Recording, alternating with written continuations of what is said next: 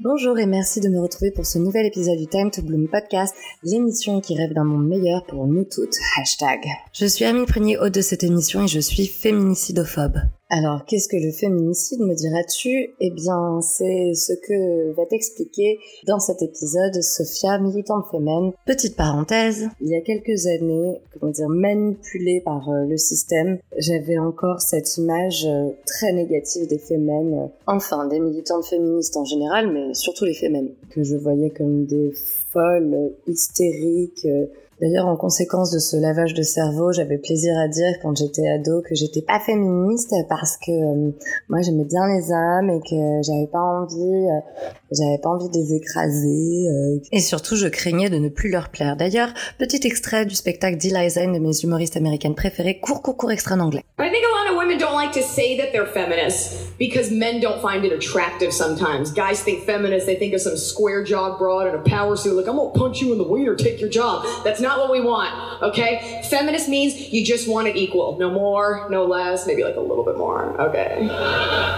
Surtout au XXIe siècle, dans un pays qui est passé maître dans l'art de dénoncer comment ça se passe chez les autres cultures et les autres pays, si vous voyez ce que je veux dire. Sophia, que tu vas entendre aujourd'hui, est la personne qui m'a sensibilisée au sujet dont nous allons parler, le féminicide, car j'étais vraiment très très loin d'imaginer la gravité du problème dans mon propre pays. Liberté, égalité, fraternité, soi-disant.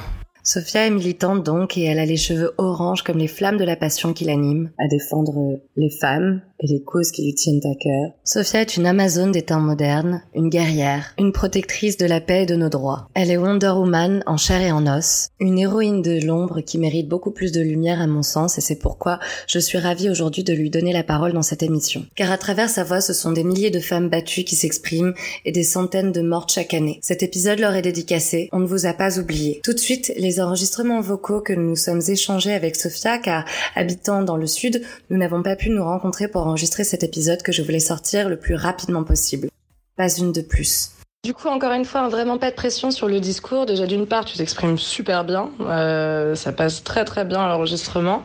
Et euh, d'autre part, toi-même, tu sais que euh, y a comme une énorme conspiration pour faire en sorte que les femmes n'aient pas confiance en elles, ni en ce qu'elles pensent, ni en ce qu'elles disent, etc. Donc, euh, vraiment, c'est un, une vaste conspiration pour nous faire euh, taire. Donc, aucune pression par rapport à ça. D'autant qu'en plus, moi, je passe les enregistrements en montage. Donc, si jamais T'as des grands moments de blanc pour euh, construire ta pensée. Moi, je les raccourcirais, même si tu dis des, euh, des machins comme ça, ça c'est pas grave, je peux les enlever aussi. Donc, euh, pas de stress de ce côté-là. Ce qui compte, encore une fois, comme tu disais à très juste titre, c'est le message. Pour commencer, je te propose de te présenter un petit peu, si tu le souhaites, parler un petit peu des actions que tu as fait par le passé, justement depuis combien de temps tu tentes de sensibiliser les gens au féminicide et, euh, et nous parler de, de ce que c'est euh, réellement le féminicide? Parce que c'était un terme que je connaissais pas. Je savais qu'il y avait souvent des, des crimes conjugaux, d'ailleurs que en général quand il y a des meurtres, on cherche souvent plutôt effectivement chez le conjoint, mais j'avais pas conscience que c'était un icide. Rebonjour euh, Hermine. Me présenter, euh, c'est complexe parce que je suis à plein d'endroits différents, je suis très multiple. On va dire en fait que je vais plutôt me présenter, enfin je vais plutôt présenter mon côté militant, mon côté engagé. Donc euh, moi je suis activiste féminine depuis maintenant 7 ans. Ça fait 7 ans en fait que je multiplie les actions que j'opère au sein du mouvement. Être féminine, c'est euh, pas un engagement à la légère. À partir du moment où tu deviens féminine, tu respires féminine, tu vis féminine, tu survis euh, féminine. C'est euh, quelque chose en fait qui, qui te marque à jamais. C'est un combat qui s'inscrit dans tes viscères et dans le petit quotidien, dans ta vie de tous les jours. C'est un endroit euh, de levier absolu et, euh, et de force euh, permanente. Donc être activiste féminine depuis 7 ans, ça raconte plein de choses. Ça raconte ça, raconte des choses organiques puisque être activiste féminine, c'est avoir aujourd'hui des problèmes de d'organes suite au coup, des problèmes de foie, de reins, des coudes qui qui, qui se ferme plus suite à des arrestations un peu musclées, à des coups pris par des détracteurs c'est avoir euh, un casier. Donc moi j'ai un casier aujourd'hui parce que euh, je me suis levée de façon militante pour faire un focus sur des problématiques féministes. Donc j'ai un casier suite à une action que j'ai menée euh, contre le Front National. Donc j'ai dû sursis j'ai dû payer des amendes, une amende et des dommages et intérêts. Say what? Être activiste féminine, c'est euh, aussi avoir une sorte de responsabilité, hein, d'être en connexion euh, avec euh, le monde de l'actualité, d'être toujours en veille, d'être toujours attentif, d'être toujours à l'écoute. C'est subir beaucoup de backlash. Retour de bâton des dominants qui suivent chaque avancée vers la justice sociale mais c'est avoir aussi euh, beaucoup de regards qui convergent sur nous et beaucoup de sororité. Il y a énormément de gens qui me soutiennent, qui sont à mes côtés, qui m'accompagnent, et ça c'est précieux, c'est infiniment précieux parce qu'on tiendrait pas. Il y a eu, euh, il y a, il y a, quelques semaines, un, espèce de mouvement sur les réseaux avec euh, le hashtag balance ton burn-out militant, et c'est vrai que bien souvent les militantes me demandent comment je fais pour tenir, si j'ai un psychothérapeute absolument extraordinaire, à quel endroit en fait euh, je faiblis pas. Et souvent je raconte que c'est euh, ma façon de tenir, c'est de faire une action féminine parce que c'est exutoire, ça libère une colère. Ça te permet de pousser un cri et du coup ça va mieux après. Ça m'évite carrément la camisole d'être aussi féminine. Utiliser euh, son corps euh, pour porter un message, en faire euh, faire de ce corps qui est violé, harcelé, humilié, caché, invisibilisé, faire de ce corps un étendard pour une lutte féministe, y inscrire des problématiques féministes, ça amène aussi un autre regard sur son corps. D'un coup, on se réconcilie avec sa propre image puisque elle devient, elle fait levier, elle, elle, elle permet en fait de libérer les elle permet d'interpeller les politiques, de se faire une, place dans l'espace médiatique. Et, euh, du coup, on, on commence vraiment à, à l'apprécier ce corps. Il y a un rapport, il y a, il y a tout le rapport à son corps et du coup au monde qui change. Ça permet aussi de ne plus avoir peur. Je n'ai plus peur. Aujourd'hui, j'ai la sensation que c'est plutôt les autres qui ont peur de moi, qui ont peur de que cette parole aille trop loin, aille trop fort. Être activiste féminine, c'est aussi être considéré par la société bon, bah, comme des militantes hystériques. Hein. Je m'excuse tellement d'être tombée dans ce piège misogyne. Il y a Marine Le Pen qui nous appelle euh, les harpies obscènes. Moi, je trouve ça plutôt cool. Mais c'est aussi être considéré par la société civile et, euh, par la justice comme euh, une délinquante sexuelle. C'est-à-dire qu'aujourd'hui, quand je fais une action, non seulement ben je subis la garde à vue, mais je suis considérée comme une exhibitionniste. On me taxe d'exhibition sexuelle.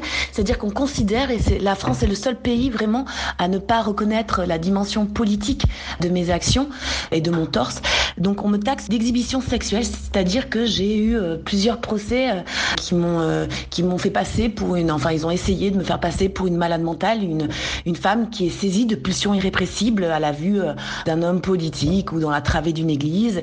Et ils ont complètement occulté ou ou ils se sont complètement fermés au message que je portais. Donc ça c'est ça c'est intéressant, ça veut dire que c'est symptomatique de voir que la parole des femmes qui se libèrent va être aussitôt ou invisibilisée ou tue ou euh, opacifié ou minoré. Voilà, on, me minore, on m'infantilise, on me rend folle pour justement me, discréditer de cette parole-là, de ce cri-là. Être féminine aussi, c'est lutter auprès de femmes euh, engagées, incroyables. Chez Femen, je crois que j'ai rencontré euh, des personnalités sans équivoque, investies, passionnées, enthousiastes, qui ont un seul but en réalité, c'est de changer la donne. Et puis, euh, be the change you wish to see in the world. Pour finir, être activiste féminine, c'est euh, c'est pas euh, juste être topless, faire le buzz. c'est surtout c'est surtout être profondément pacifiste et dénoncer l'obscène. Comme je le répète bien souvent, ce n'est pas euh, mes actions, nos torses, à nous toutes fémènes qui sont obscènes, mais c'est bien euh, l'homophobie, la transphobie, euh, le racisme, le sexisme, les violences faites aux femmes. Voilà. Et c'est en ça, en fait, c'est de renverser, de faire en sorte que la honte change de camp et de pointer du doigt là où ça va pas tellement de points sur lesquels j'ai envie de réagir déjà. Euh, waouh Enfin, je me doutais que d'être engagé comme ça euh, dans une telle asso, c'était quelque chose de très prenant euh, forcément, mais j'imaginais pas à quel point. C'est vrai que j'ai déjà vu des images d'arrestation très musclées, mais je pensais pas que, enfin, t'emportais des séquelles, vous, enfin, vous emportiez des séquelles à ce point-là. Je, je n'imaginais pas non plus les gardes à vue, puisque on, voit du coup l'arrestation, mais c'est vrai qu'on n'envisage pas du tout ce qui se passe euh, ensuite. J'avais aucune idée que vous étiez euh, jugé de procès pour exhibition, mais ça me ça me fascine complètement. Quoique j'en ai entendu parler euh, ça il y a un an ou deux, j'avais été à un TED Talk où j'avais entendu une une fille parler d'une fois où, elle est allée se mettre topless sur sur place de la de, l'église de la Madeleine. C'était une militante féminine aussi dont j'ai retrouvé le nom. Elle s'appelle Héloïse Bouton. Elle était venue dénoncer à la Madeleine l'opposition de l'église catholique à l'avortement. Ouh, la vilaine sorcière Et euh, qu'elle avait été, euh, oui, donc euh, jugée pour, pour ça. Et ça me paraît complètement aberrant. Le simple fait que nos torses à nous soient, comment ça, objectifiés, sexualisés de, de cette façon, moi, me, me, me rend malade. Donc, ouais, je te rejoins là-dessus parce que euh, surtout sur l'argument du corps étendard, la réconciliation avec sa propre image par euh, la dénonciation, je le, je le vis un peu comme ça aussi moi avec mon compte Instagram. Pour le coup, je me réapproprie mon image comme ça et je en l'utilisant euh, moi à ma façon et en essayant de faire passer mes messages de cette façon au moins à mes, followers, mais déjà avant tout pour moi puisque ben, je, je, me suis rendu compte que je, je, je m'en sentais pas euh, propriétaire puisque euh, c'est facile, on peut, on peut mettre une meuf à poil pour euh, vendre du parfum ou je sais pas quel produit pour les chiottes. Mais si nous on décide de, de se l'approprier, alors là dans ce cas-là, c'est le scandale. Et en réalité, je vais, je vais te confier quelque chose. Je suis pas uniquement qu'activiste féminine. Je fais partie de plein de groupes, de plein de collectifs. Euh, qui s'engagent pour plus d'égalité de, et de parité. Euh, J'ai fait partie du collectif Insomnia, je vais y revenir. Euh, je suis très très en lien avec Femmes Solidaires, l'association Putain de Guerrière. Et moi-même, en fait, qui suis artiste, puisque j'évolue dans les arts de la rue, euh, j'ai fondé une extension euh, militante à ma compagnie qui s'appelle Les Tenaces et qui lutte euh, pour la parité dans le secteur des, du spectacle vivant. Donc euh, être être féministe, en fait, ça t'engage en plein d'endroits euh, au quotidien, mais aussi euh, petit à petit, ça te gagne en profondeur et puis ça se relaie au niveau professionnel, dans tes cercles d'amis. voilà, je suis un petit peu connue pour cristalliser et être être le vecteur en fait de, plein de combats différents et, et ça me convient parce qu'il faut il faut qu'on soit partout puisque les inégalités les discriminations, ça touche tous les domaines. Donc, comme tu l'auras bien compris, euh, ça fait partie de mes viscères. C'est mon ADN, c'est c'est l'endroit où je suis aujourd'hui. Euh, bien souvent, quand on me propose de, lever le pied, de m'arrêter, en réalité, ça serait comme m'arrêter de respirer. C'est pas faisable en fait. Je peux pas ignorer euh, des femmes qui, m'appellent à l'aide en MP.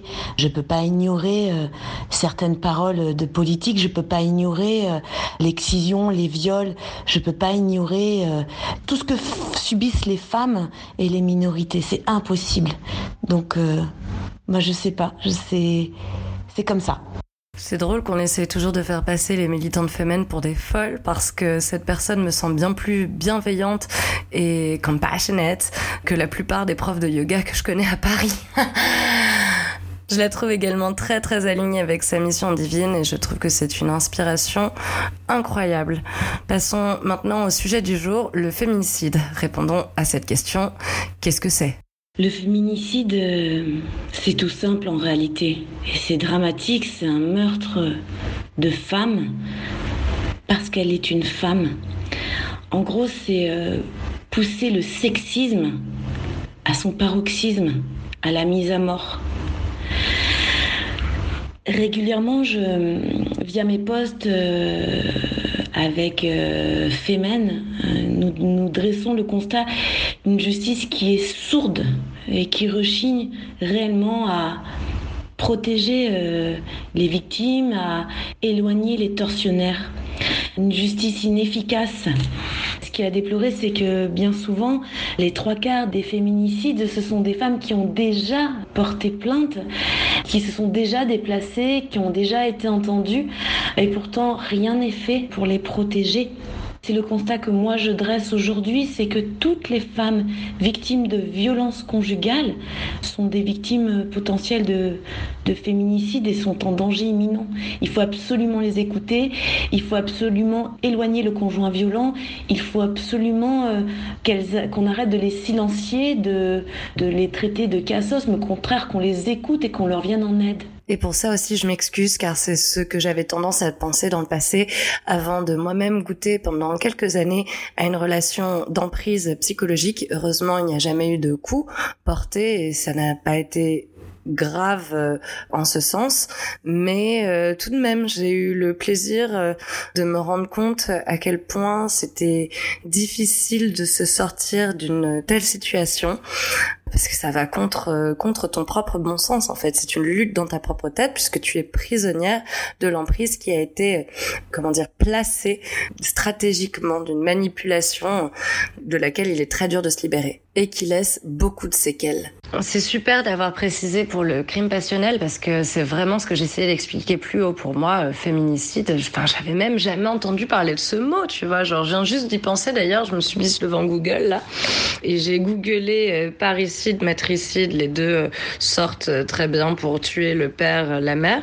Puis j'ai googlé meurtre d'un enfant. On sort très bien aussi le mot infanticide. Puis j'ai googlé meurtre du mari et j'ai découvert un mot que je ne connaissais pas non plus, uxoricide. Et puis quand je tape meurtre de la femme, alors là, il n'y a pas de mot qui sort. Effectivement, on ne nomme pas euh, le mal. Effectivement, comme tu disais, c'est très important bah, de le faire reconnaître. Je suis tout à fait d'accord. Et du coup, qu'est-ce que tu réponds à quelqu'un qui dirait que l'homicide est un terme neutre et qui convient particulièrement à un homme et à une femme, un meurtre étant un meurtre et qu'au nom de l'égalité, euh, l'homicide devrait être utilisé et c'est ça qui devrait être jugé. L'homicide est un terme trop généraliste. Il n'entend euh, pas et comprend pas toutes les problématiques euh, liées au féminicide. Donc à cette personne-là, ben, je lui répondrai que je suis féminicidophobe. En été 2017, devant l'indifférence totale des médias et en voyant la fréquence des féminicides s'élever, euh, j'ai libéré ma colère et ma fureur et en complicité avec euh, la page Brisons le silence, qui est une page qui reçoit euh, des témoignages de victimes, nous avons décidé d'agir et donc de nous faire entendre sur les réseaux. Donc nous avons beaucoup réfléchi. Et donc j'ai proposé le hashtag je suis féminicidophobe. L'idée d'être féminicidophobe, c'est de dire à celles qui ont trop peur, aux personnes en fait qui n'osent pas s'exprimer, qu'elles euh, pouvaient à un moment donné euh, être en soutien, dénoncer via une photo, même si des fois on a reçu des photos sans visage, des photos de mains tendues, blessées, terrorisées, qui jamais ne sortent de l'ombre. En tout cas, demander à ces invisibles qui se lèvent jamais de se faire entendre. Et c'est pour ça qu'on a créé ce hashtag Je suis féminicidophobe. L'idée, c'était pas de dire euh, qu'on avait peur, mais bien au contraire. C'était pour dire qu'on n'avait plus peur, qu'on avait décidé toutes de crier.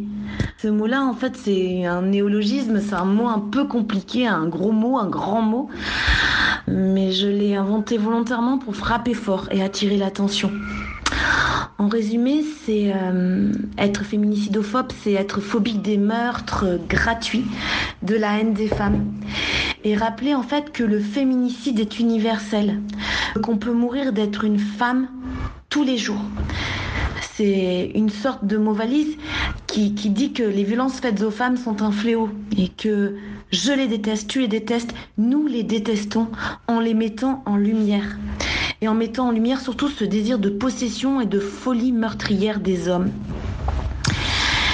Aujourd'hui, c'est important de mettre un coup de pied dans l'indifférence des politiques et la passivité du gouvernement la population, on va, on va dire qu'en fait, voilà. Ce que je voulais dire, c'est qu'aujourd'hui, ce qui est important, c'est de mettre un coup de pied dans l'indifférence des politiques, la passivité euh, du gouvernement et, euh, et l'inertie de la population.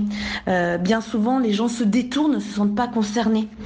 C'est donc aussi questionner avec révolte ces crimes en série, en refusant qu'on les minore.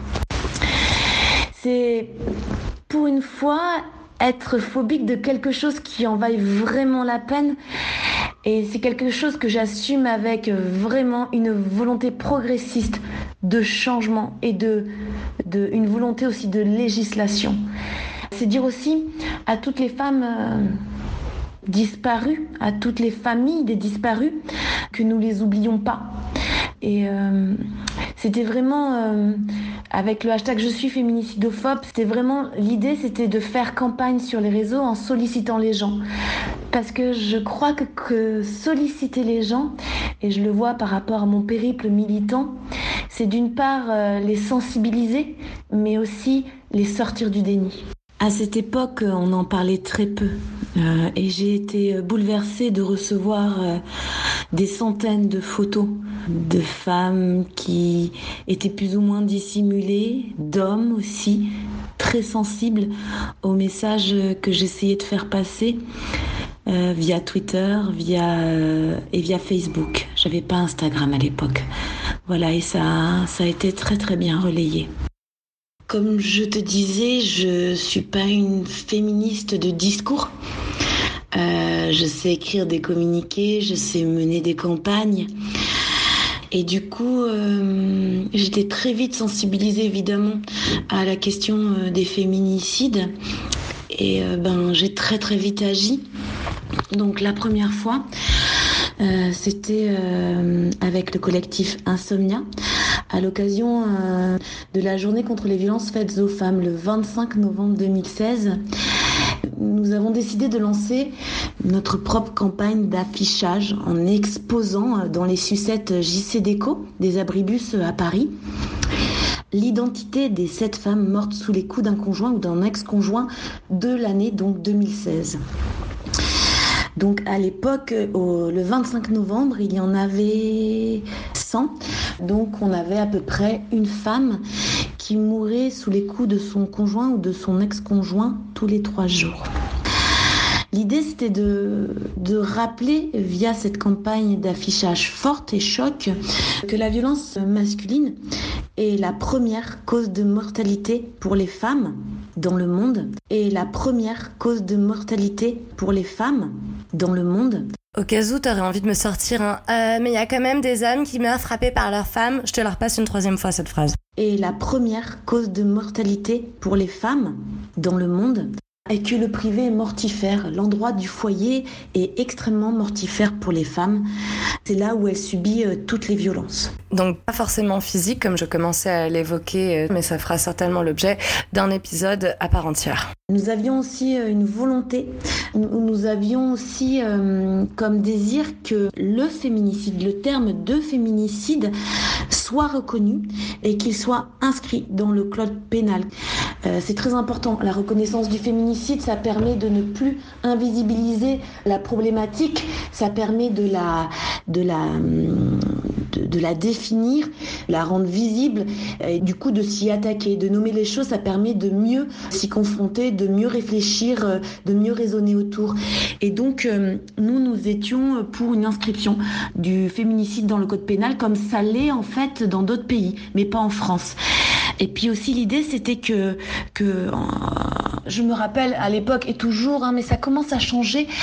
On en avait marre euh, de de, des médias, de la presse en fait, qui qualifiait ça de drame euh, divers, de faits divers, pardon. Donc la presse qui qualifiait ça de faits divers, de drames familiaux ou de crimes passionnels. J'arrête pas de dire qu'on ne tue jamais par amour, on tue par possession, on tue par parce qu'on est violent, tue par destruction, mais on tue pas par amour, ça n'existe pas. Et du coup, on s'est vraiment érigé contre ça, que les, que les féminicides soient, soient mieux, qu'on en parle mieux, euh, que qu'on arrête en fait de mettre euh, une petite rubrique dans dans les gazettes locales sur une femme morte sous les coups euh, de son conjoint, mais au contraire, on voulait que ça fasse la une des journaux. Et stay tuned car dès son retour de vacances, j'aurai le plaisir d'interviewer Sophie Gourion au micro du podcast. Sophie Gourion est l'auteur d'un Tumblr qui s'appelle Les Motus où elle recense toutes les parutions presse qui font des titres euphémisants, voire carrément humoristiques des féminicides. Exemple, un papy tue sa femme de 93 ans parce que la soupe était trop chaude, illustré avec une image de bol de soupe encore fumant. Voilà euh, comment j'ai commencé à rentrer dans la lutte contre les féminicides. On avait euh, préparé cette action euh, des semaines avant. Donc dans mon salon, j'avais tous les jours, je faisais deux trois affiches. Et donc j'avais la sensation de, ben voilà, d'avoir toutes ces femmes dans mon salon. J'avais ces affiches là qui séchaient dans mon salon et, et je peignais leur nom, leur prénom ce qu'elles étaient. J'essayais de leur donner de la visibilité.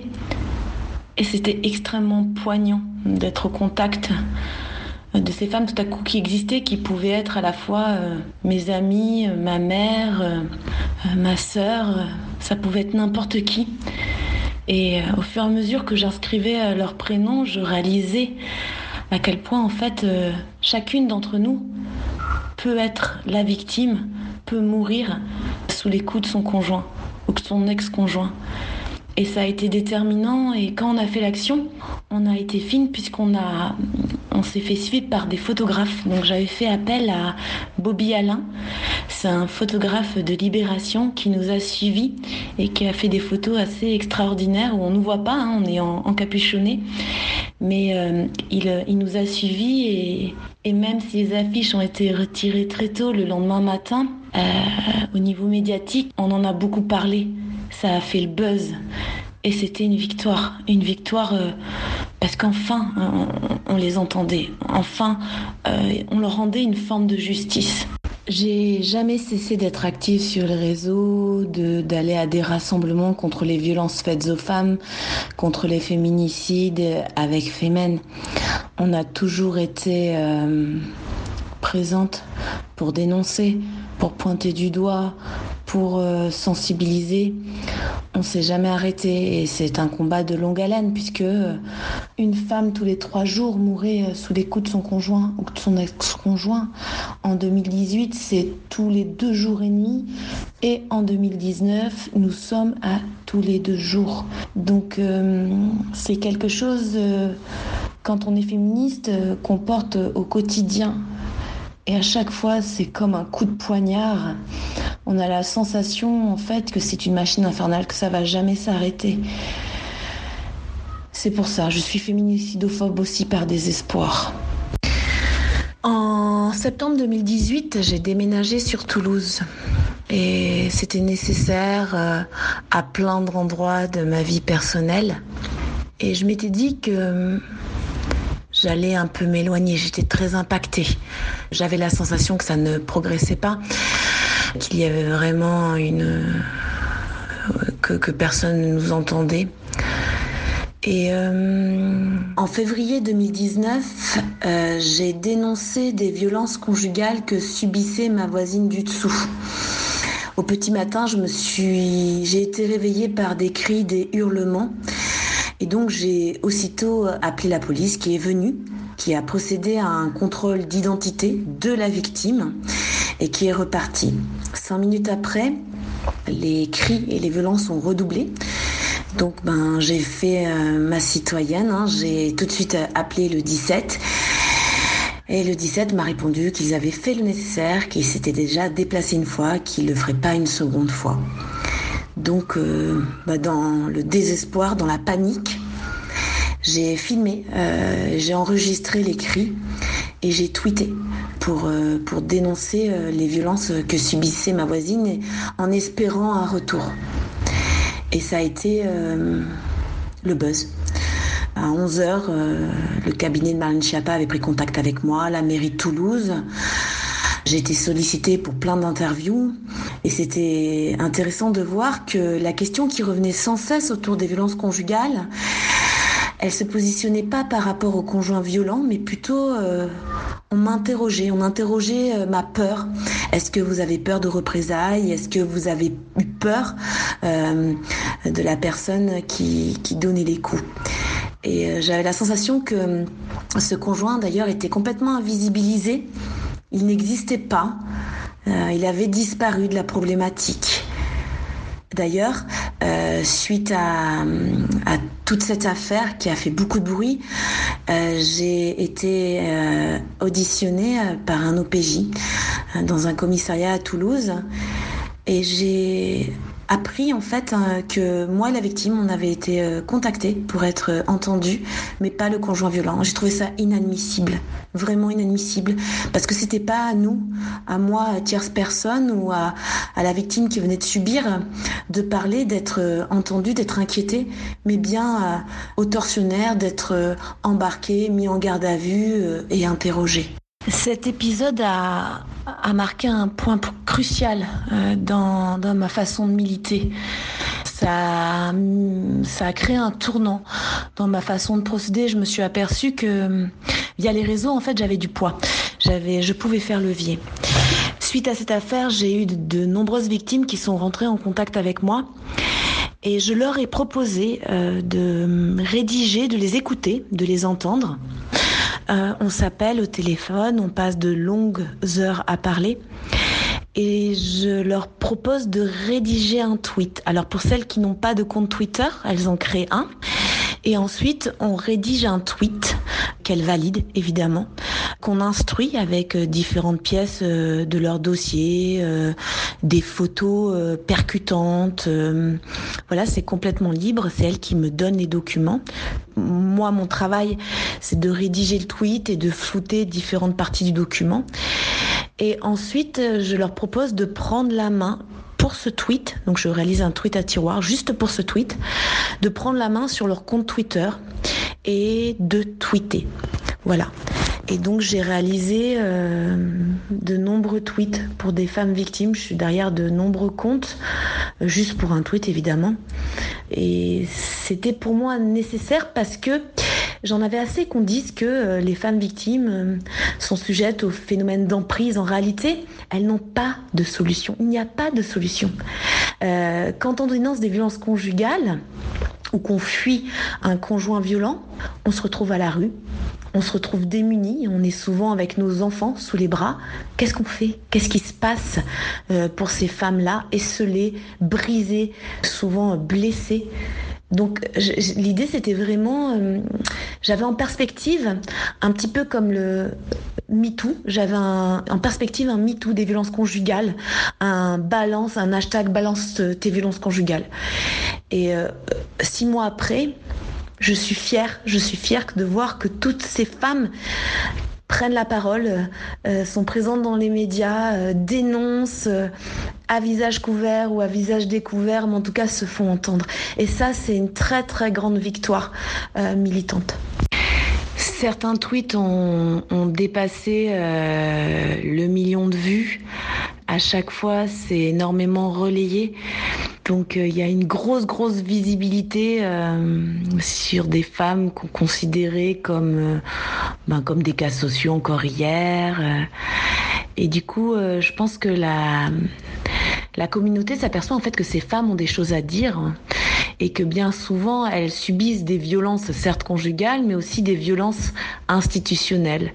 La police refuse de prendre les plaintes, le JAF, juge des affaires familiales, donne les adresses aux conjoints violents, elles sont désenfantées, dessaisies. Euh, voilà, il y a une vraie violence euh, institutionnelle qui s'abat sur ces femmes, c'est la double peine. Je me suis aperçue aussi que les associations manquaient cruellement de moyens pour de l'accueil, de l'accompagnement, que obtenir par exemple pour une victime une injonction euh, d'éloignement ou euh, de protection ou un téléphone euh, grave danger, c'était le parcours de la combattante. Ils sont très rarement délivrés, c'est difficile à obtenir que le bracelet électronique est depuis 9 ans en cours d'expérimentation. Hein, donc il y a quelques semaines, euh, la ministre de la Justice, Madame Belloubet, nous a assuré qu'elle allait essayer d'être plus réactive et de les mettre en place rapidement, mais pour l'instant, rien à l'horizon que les conjoints violents ben, sont rarement inquiétés. Hein. La Convention d'Istanbul contre les violences faites aux femmes n'est pas appliquée. Donc, euh, ben, bien souvent, ils prennent du sursis, sont relâchés et ils peuvent continuer à terroriser euh, des femmes et leurs enfants, ou mieux, euh, de faire des féminicides. Donc voilà, ça m'a permis aussi de d'entrer dans le darknet euh, des violences conjugales où j'ai pu en fait mieux comprendre pourquoi ça dysfonctionnait, pourquoi euh, ça même ça empiré. Et donc j'ai décidé que, que militer c'était aussi euh, être à la fois dans le visible et l'invisible, mais aussi d'utiliser toutes les formes de combat et de lutte. Par exemple dans les violences conjugales, quand je tweet je suis pas visible, mais je peux rendre visible euh, un cas qui cristallise toutes les problématiques en faisant, par exemple, en sollicitant Femen pour que les activistes fassent une action ou un communiqué, etc. Et euh, c'est en parlant de tout ça avec euh, Femen, le temps d'une réunion, qu'on a eu l'idée de ce fameux rassemblement contre les féminicides. Le féminicide, donc ce rassemblement en fait qui s'est passé aux colonnes de Buren le 30 mai.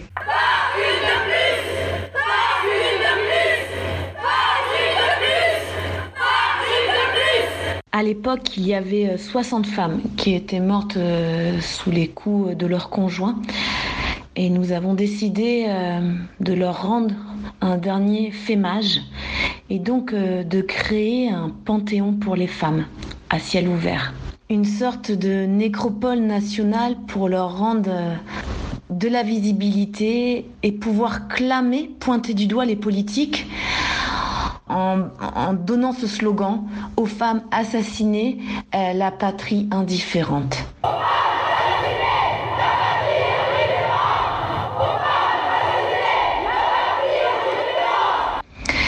Ça a été un, travail de longue haleine en amont parce qu'il a fallu recruter euh, une soixantaine de femmes et c'est compliqué de recruter 60 euh, femmes qui euh, assument le fait de se mettre topless et éventuellement qui prennent le risque d'une garde à vue et, d'un procès ou du moins d'un rappel à la loi. Le pari a été réussi, le défi a été relevé. Et quand nous sommes arrivés le 30 mai, à 8 heures du matin, dans un espace pour peindre toutes ces femmes, elles étaient toutes présentes, elles étaient toutes là, euh, avec nous, prêtes à utiliser leur torse pour en faire des stèles et nommer Monica, 29 ans, poignardée, Pascal, 56 ans, euh, criblé de balles, Taina, 20 ans, battue à mort. Trois ans en arrière, quand je dénonçais l'inacceptable, tout le monde s'en foutait. J'avais l'impression euh, de m'émouvoir dans un coin. C'est malgré moi. À chaque disparition de femme, j'ai l'impression de disparaître un peu plus. Pour moi, chaque femme assassinée, c'est toutes les femmes qu'on assassine. Je suis, et je le répète, féminicidophobe, et je veux surtout pas qu'on me soigne. Alors, le 30 mai, à grands coups d'acrylique, nous avons convoqué ces 60 femmes assassinées de l'année 2019. Elles étaient là, elles reposaient en lettres brillantes sur les torses de 60 autres femmes bien vivantes, elles. Elles étaient euh, contre nous, à même la peau, contre nos cœurs. Moi, c'était euh, Gaëlle, poignardée, enceinte de six mois. Cette femme, Gaëlle, elle m'a habité pendant toute l'action. J'ai même, je crois, eu un peu de mal à la laisser partir. Et sur euh, les colonnes de Buren, parées de notre colère, nous n'étions pas du coup seulement 60, mais bien 120 double, les vivantes et les mortes. Souvent, c'est quelque chose qui arrive de façon récurrente. On me demande mon action préférée. Et j'en sais, je sais jamais. Je fais pas d'action si elle ne m'émeut pas. Celle du 30 mai était en tout cas d'une intensité rare et historique. Je suis persuadée que cette action restera dans l'histoire, qu'elle va marquer son époque.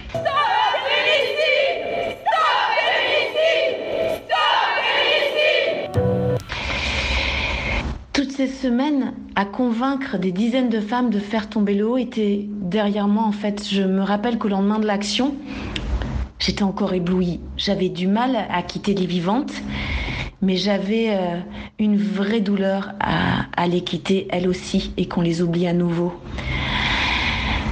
Du coup, j'ai une reconnaissance éternelle pour cette action à toutes mes sœurs de lutte, féminines, militantes, euh, sympathisantes, victimes, ex-victimes, amies, mères, sœurs, qui m'ont fait confiance. C'était complètement fou. C'était fou cette armée de femmes. euh, C'était complètement improbable. Toutes ces femmes dressées contre l'indifférence.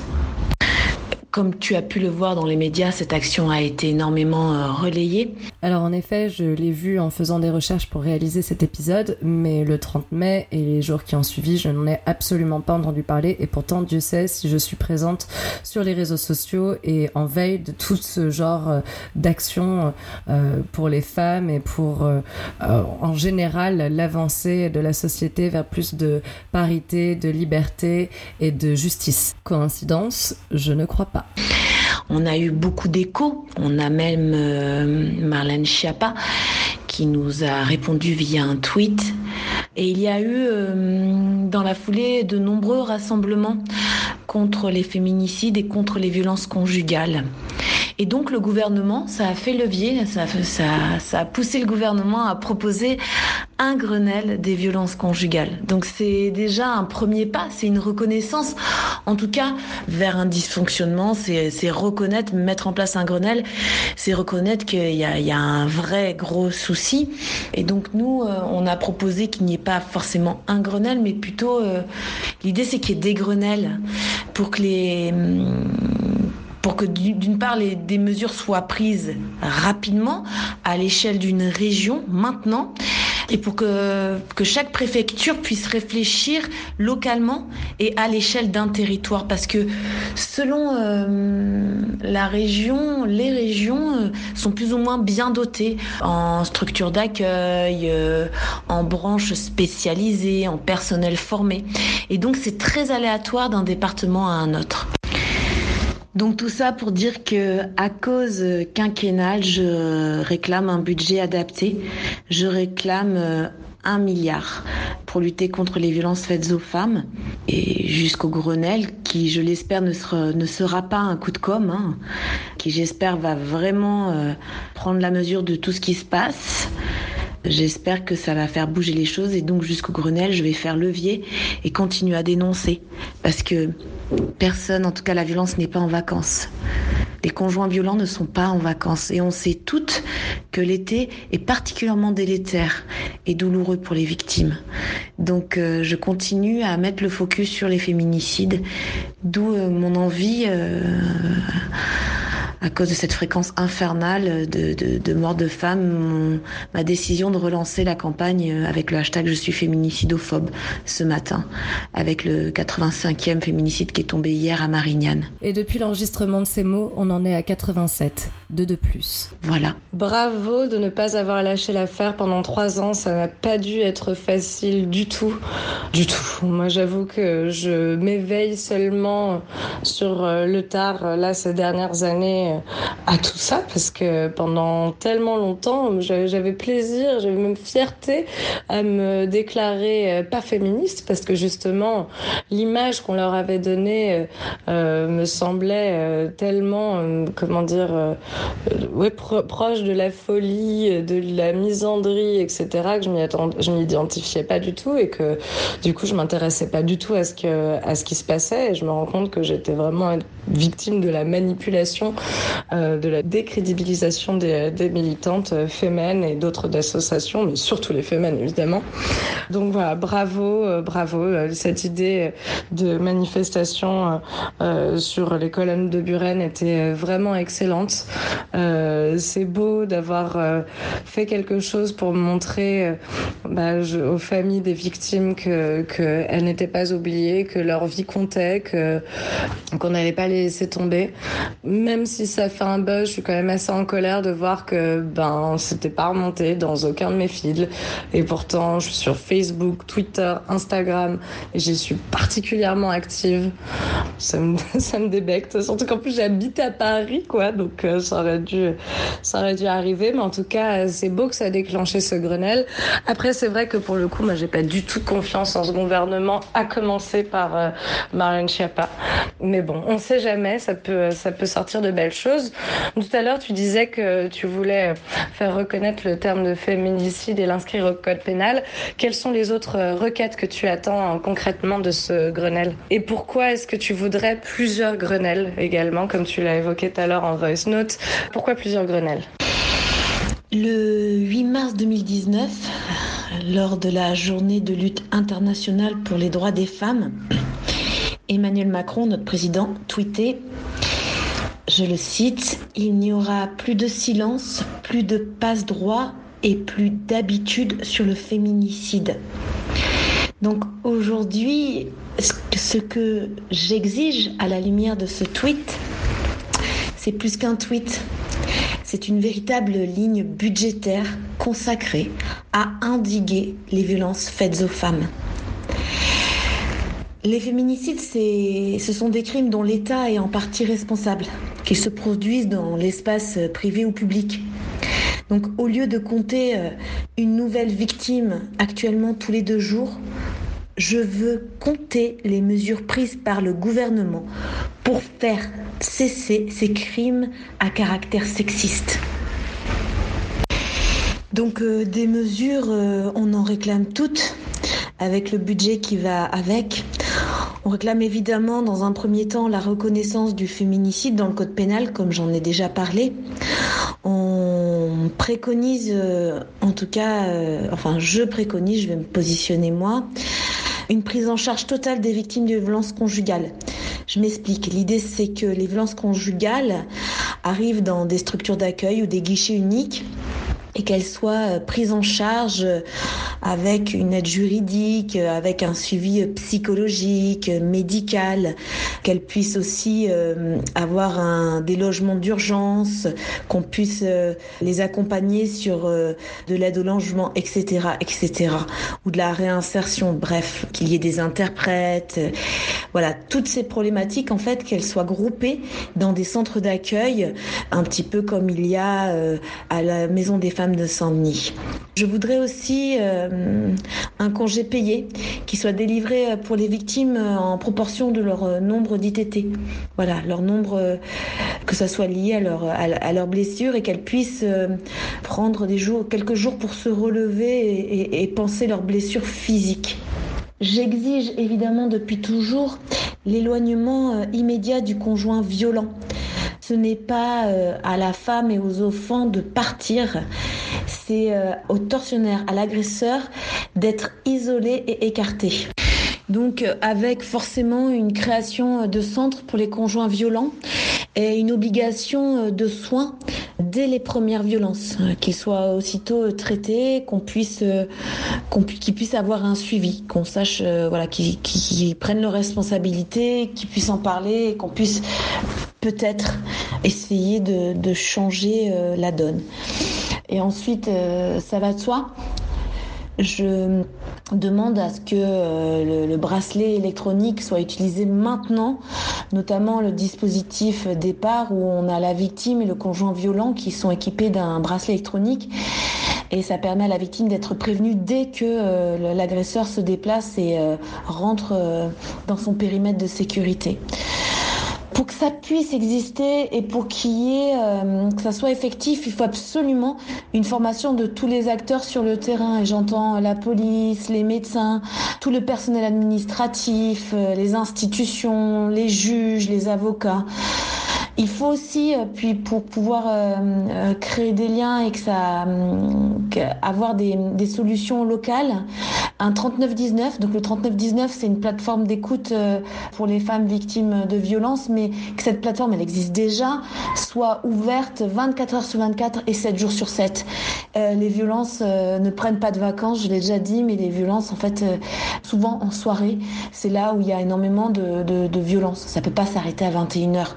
Voilà, il que les femmes puissent joindre un conseiller qui les mette en relation avec euh, des services d'aide n'importe quand. Donc euh, voilà, donc euh, en fait, j'ai envie de rappeler que si nous féministes, nous avons donc le pouvoir de dénoncer et de rompre le silence, je considère en fait que le gouvernement a le devoir et l'engagement de sauver des vies. Et c'est pour ça qu'aujourd'hui, je, me fais le relais de cette parole et que j'essaie de faire bouger les choses. Je rappelle quand même que l'année dernière, on était à 74 féminicides à la même période. Et aujourd'hui, on en dénombre 85. Encore une fois, ce nombre a augmenté de 2 en à peine une semaine depuis l'enregistrement de ces mots. À la question euh, que faire pour aider, j'ai envie de répondre en fait, il euh, n'y a pas vraiment de réponse tout, tout. Tout est possible, en particulier sur cette campagne, si tu veux que le hashtag féminicidophobe s'amplifie et qu'il y ait euh, éventuellement euh, des retours, que ça, prenne de l'ampleur. Ben, tout simplement faire une photo en, en me taguant. Sophia, S-O-F-I-A, underscore, tiré du bas, 7. S-E-P-T et le chiffre 7. Et en mettant le hashtag euh, Je suis féminicidophobe via Twitter, via Instagram, via Facebook. Euh, ne pas hésiter à partager, à retweeter les autres photos de la, campagne. Il y a de nombreuses photos existantes, elles sont assez incroyables. Je viens de recevoir une photo d'une femme qui s'est mise à côté d'un hématome qu'elle a, a eu suite à des coups euh, donnés par son conjoint. Et pour elle, euh, c'était à un moment donné donner un visage à la violence qu'elle avait subie et donner son visage. Et c'était très important de poster cette photo. Elle m'a beaucoup touchée. Et puis euh, physiquement, euh, stratégiquement, vous pouvez aussi euh, demander des comptes au gouvernement en inondant la boîte aux lettres de l'Élysée. Donc vous pouvez envoyer une lettre à l'adresse suivante en demandant à ce que les violences faites aux femmes deviennent réellement une priorité quinquennale, en tout cas l'exiger. Et la bonne idée, c'est que la bonne nouvelle, la bonne nouvelle, c'est que tu n'as pas déplacé, que c'est gratuit. Donc il suffit d'écrire à l'Élysée à cette adresse et c'est entièrement gratuit. Tu n'as pas besoin de poster ta lettre. C'est Palais de l'Élysée, 55 rue Faubourg Saint-Honoré, Paris 8e.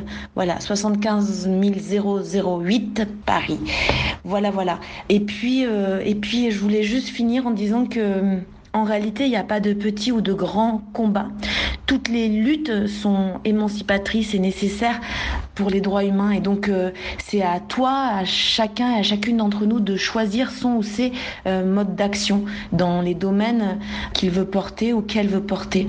Et c'est euh, exactement pareil pour ta façon d'agir. C'est à toi de décider.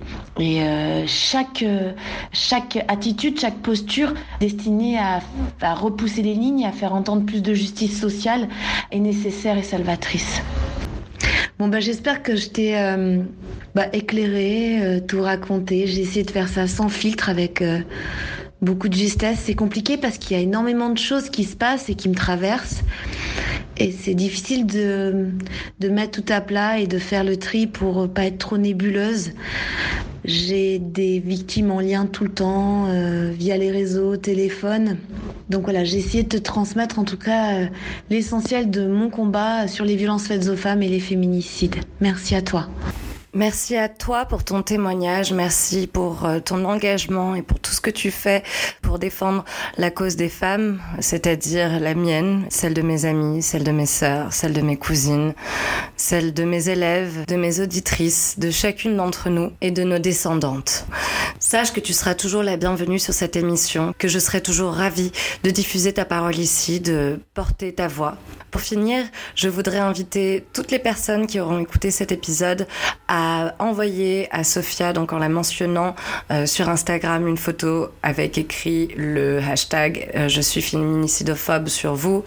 Partagez cet épisode également pour euh, répandre la conscience autour de ce problème sociétal qui nous concerne toutes, encore une fois, et tous. Je souhaite ajouter que si tu as été victime de violences conjugales et que tu souhaites partager ton témoignage, tu es la bienvenue sur euh, cette émission. J'ai la possibilité de masquer ta voix, de la déformer si tu souhaites ne pas être connue. Donc n'hésite pas à entrer en contact avec moi via les réseaux sociaux sur mon Instagram the underscore prune ou bien encore par mail à hermineprunier.gmail.com.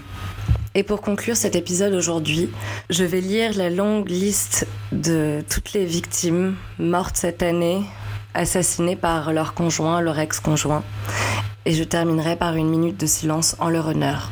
Merci pour ton écoute et ton engagement. À la semaine prochaine. 6 janvier. Monica, 29 ans, poignardée par son compagnon. Pascal, 56 ans, battu à mort par son mari. Taina, 20 ans, tuée par arme blanche par son compagnon. 13 janvier, Madame X, 48 ans, tuée par arme à feu par son compagnon. Madame X, 89 ans, tuée par arme à feu par son compagnon. 16 janvier, Séverine, 46 ans, étranglée par son compagnon. Nadine, 49 ans, tuée par arme à feu par son compagnon. Madame X, 56 ans, battue à mort par son ex-compagnon. 20 janvier, Guo, 49 ans, étranglé par son compagnon. 21 janvier, Michel, 72 ans, tué par arme à feu par son compagnon. 22 janvier, Béatrice, 51 ans, tuée par arme à feu par son ex-compagnon. 22 janvier, Madame X, 40 ans, brûlée vive par son compagnon. 24 janvier, Isabelle, 48 ans, tuée par arme blanche par son ex-compagnon. 27 janvier, Patricia, 51 ans, tuée par arme à feu par son compagnon. Gulsin, 34 ans, poignardée par son ex-compagnon. 30 janvier, Sylvie, 56 ans, tuée par arme à feu par son compagnon. 1er février, Madame X, 81 ans, étranglée par son mari. 3 février, Céline, 38 ans, défenestrée par son compagnon. 5 février, Caroline, 31 ans, tuée par arme à feu par son mari. 6 février, Madame X, 34 ans, battue à mort par son compagnon. 12 février, Maureen, 29 ans, battue à mort par son compagnon. Madame X, 75 ans, tuée par son mari. 14 février, Josette, 66 ans, tuée par arme à feu par son mari. Gaëlle, 22 ans, poignardée, étranglée et étouffée par son ex-compagnon. 15 février, Ginette, 89 ans, tuée par arme à feu par son mari. 18 février, Nelly, 46 ans, tuée par arme à feu par son ex-compagnon. Nicole, 85 ans, battue à mort par son mari. 20 février, Hilal, 30 ans, poignardé par son ex-compagnon. Madame X, âge inconnu, battue à mort par son compagnon. 3 mars, Julie, 35 ans, tuée par arme à feu par son ex-mari. 14 mars, Madame X, 46 ans, brûlée vive par un homme qui voulait l'obliger à l'épouser. Madame X, 60 ans, tuée par arme à feu par son mari. 20 mars, Madame X, âge inconnu, brûlée vive par son compagnon. 21 mars, Georgette, 84 ans, étranglée par son mari. 22 mars, Dolores, 40 ans, étranglée par son ex-compagnon. 23 mars, Babette, 43 ans, battue à mort par son compagnon. 24 mars, Fabienne, 51 ans, battue à mort par son compagnon. 29 mars, Madame X, quinquagénaire, poignardée par son compagnon. 30 mars, Julie, 30 ans, tuée par balle par son ex-compagnon. 31 mars, Caroline, 55 ans, poignardée par son ex-compagnon. Stéphanie, 39 ans, égorgée par son ex-compagnon. 4 avril, Chantal, quinquagénaire, tuée par arme à feu par son mari. 5 avril, Céline, 33 ans, tuée par arme à feu par son compagnon. 7 avril, Dalila, 50 ans, tuée par arme à feu par son compagnon. 8 avril, Madame X, 86 ans, égorgée par son compagnon. 17 avril, Nathalie, 53 ans, tuée par arme à feu par son ex-compagnon.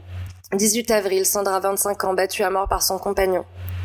22 avril, Marie-Alice, 53 ans, battue et étouffée par son ex-compagnon. 25 avril, Madame X, 74 ans, tuée par arme à feu par son mari. 27 avril, Chloé, 33 ans, étranglée par un ami de longue date. 29 avril, Yaroslava, 44 ans, battue à mort par son compagnon. 2 mai, Sandra, 31 ans, poignardée par son ex-compagnon. 5 mai, Martine, 64 ans, poignardée par son ex-compagnon. 9 mai, Martine, 59 ans, tuée par arme à feu par son compagnon. 12 mai, Laura, 22 ans, battue à mort par son compagnon. 15 mai, Pierrette, 57 ans, tuée par son mari. 17 mai, Moumna, 56 ans, tuée par arme blanche par son compagnon. 22 mai, Marilyn, 49 ans, poignardée par son compagnon. 23 mai, Gwenaël, 37 ans, tuée par arme blanche par son ex-compagnon. 26 mai, Mambou, 64 ans, tué par arme blanche par son mari. 27 mai, Nathalie, 47 ans, tuée par arme blanche par son ex-compagnon. Mariette, 65 ans, battue et étranglée par son compagnon. 3 juin, Madame X, 31 ans, étouffée par son compagnon. 6 juin, Priscilla, 29 ans, tuée par son ex-compagnon. 8 juin, Maïté, 36 ans, poignardée par son compagnon. 16 juin, Audrey, 37 ans, tuée par arme à feu par son ex-compagnon. 17 juin, Maï, 81 ans, tuée par arme à feu par son mari. 20 juin, Mademoiselle X, 20 ans, séquestrée sur son balcon par son compagnon, morte d'une chute en tentant de s'enfuir. 23 juin, Michel, sexagénaire, étranglé par son mari. 25 juin, Chantal, 72 ans, tuée par arme à feu par son compagnon. 26 juin, Coralie, 33 ans, battue à mort par son mari. 27 juin, Madame X, 29 ans, tuée à coups de marteau par son mari. 3 juillet, Leila, 20 ans, battue à mort par son compagnon. 4 juillet, Isabelle, 37 ans, écrasée par son compagnon. 5 juillet, Christelle, 32 ans, poignardée par son compagnon. 8 juillet, Laura, 30 ans, étranglée par son compagnon. 9 juillet, Catherine, 37 ans, poignardée par son ex-compagnon. 17 juillet, mère de trois enfants, circonstances inconnues. 18 juillet, une femme de 80 ans poignardée par son compagnon. 23 juillet, Daisy, 86 ans, tuée par son compagnon. 25 juillet, Bernadette écrasée contre un mur par son ex-compagnon. 29 juillet, une femme de 35 ans étranglée par son ex-compagnon. 30 juillet, une femme de 36 ans poignardée. 2 août, une femme de 80 ans tuée par balle par son compagnon. 4 août, une femme 30 ans abattue par son ex-compagnon. 9 août, Corinne, 18 ans, battue à mort par son compagnon. Et les deux dernières, Ophélie tuée à coups de fusil à l'âge de 28 ans, et une autre femme dont on ne connaît pas le prénom encore, poignardée à l'âge de 71 ans.